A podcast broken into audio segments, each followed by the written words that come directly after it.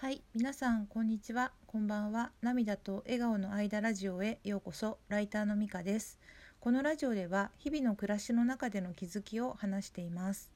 今日は本の紹介をしたいと思います。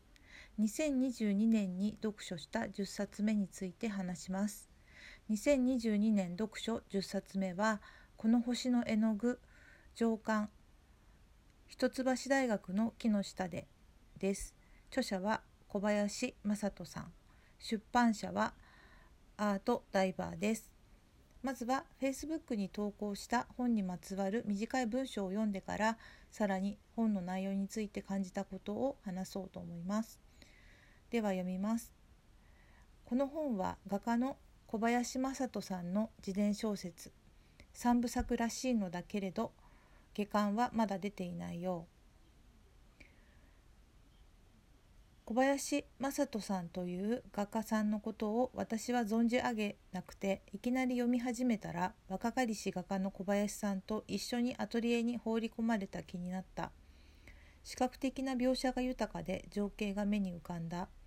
ところが実は読み終わってから小林正人さんについて調べてもう一度読んだ。なぜなら一度目は書き手の小林さんに近づきすぎたようで感覚は主観に近いんだけれど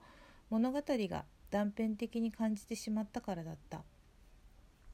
客観的な情報を仕入れてからもう一度読んだら今度は適度な距離を保つことができ俯瞰できた上に五感でも描写を味わえた気がする。状況も把握できた。それだけ描写が届きすぎたのかもしれない。不思議な感覚だった。小林さんは私が見たインタビュー動画で「俺は自分がやってきた絵の話がしたかった」だけど絵の話をする時に一枚の絵についてその絵だけ切り取ったみたいに説明すると俺のやり方ではできなかっただから小説の形にして一枚の絵のその周りの景色とかそこで話したこと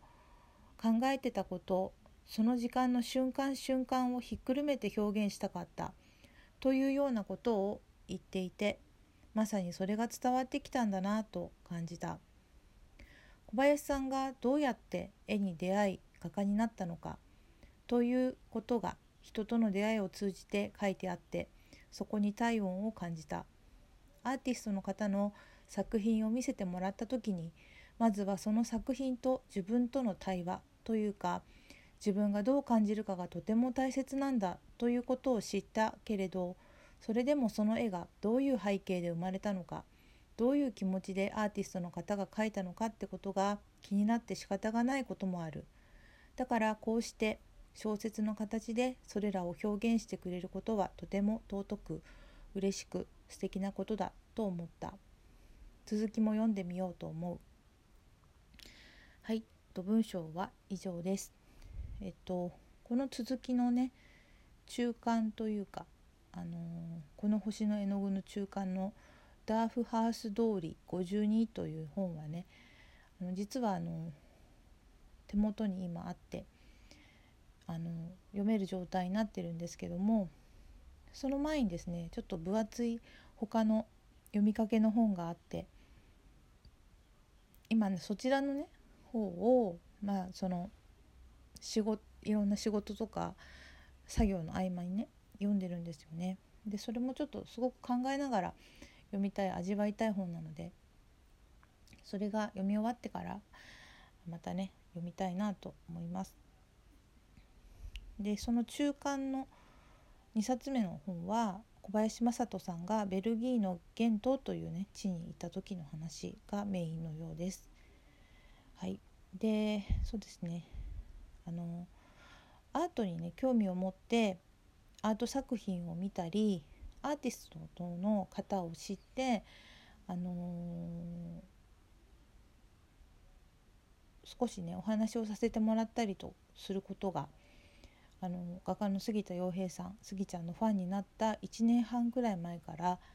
あの少しずつあるんですよね。例えばその展展示会というかみたいなのに伺った時に。であのそこでアーティストの方とお話した時にあの感じてるのが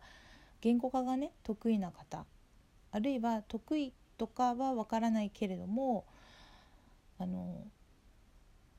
その作品とともにね言語でも伝えようとしてくれる方もいたりあるいはその反対に言語化があまり得意じゃないあるいは言語化したくないと思っている人もねいるんだなということを感じたですよね。で人によってはあのその言語化できないものだからこそ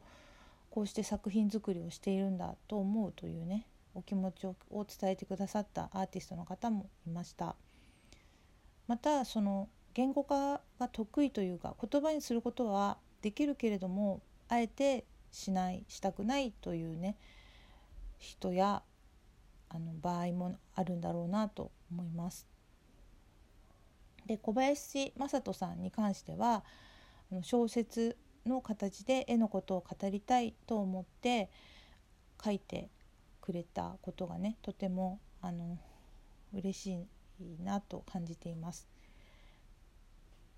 どんな風にね思って、ね、書いたのかというあのその作品をね書いたのかっていうのが小説を読んでもねもちろん100%わかるわけではないけれどもそれでもその作品を作っていた場所の空気感とか何かこう作品をねパッと見ただけではあの感じられない余韻みたいなものをねあの感じさせてもらえることがすごく嬉しいなと思います。なのでアーティストの方がねみんなそういう表現をする必要っていうのはないと思うんですよね。その方その方の自由でいいと思うんですけれどもそういったねあの小説とかそういった形で表現をしてくれる人があのいても本当に素敵なことだなと思います。ででもそうですねあの私はどっちかっていうとその作品の背景とかを知りたがってしまう人なんですけれども最近あの知ったね。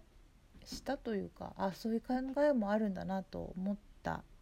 ことがあったんですけどそれはあのその作家の方がねその絵という絵とかそういう作品についてあまり語りたくないという理由の一つにあの自分が語るとそれが唯一の正解になってしまうからというものがねどうやらあるらしいということを知ったんですよね。まあ、全員が全員そうじゃないかもしれないけどすごくこう合点がいたというかなるほどなと思ったんですね。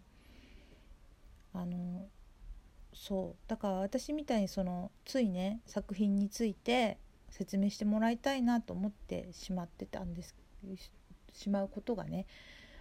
あのあまり良くないことだったかもしれないなと思いました。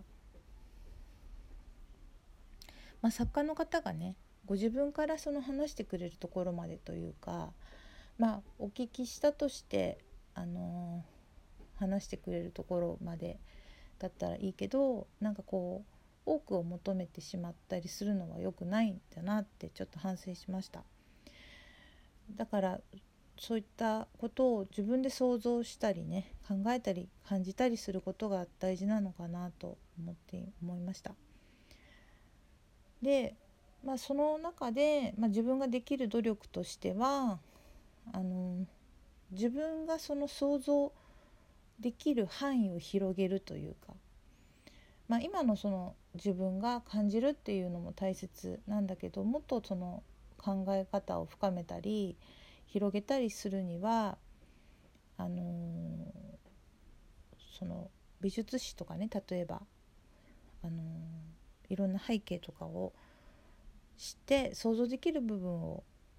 自分自身でこう努力して努力というか広げる興味を持って広げるのもあの大切なのかなと思いました。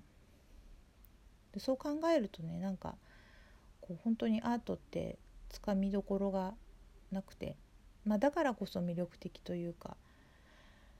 面白いなと思います、まあ、そうね感じることができるきっかけをくれたスギちゃんには心から感謝しています。はいということで今日のラジオはこれで終わります。最後まで聞いてくださってありがとうございました。ではまたさようなら。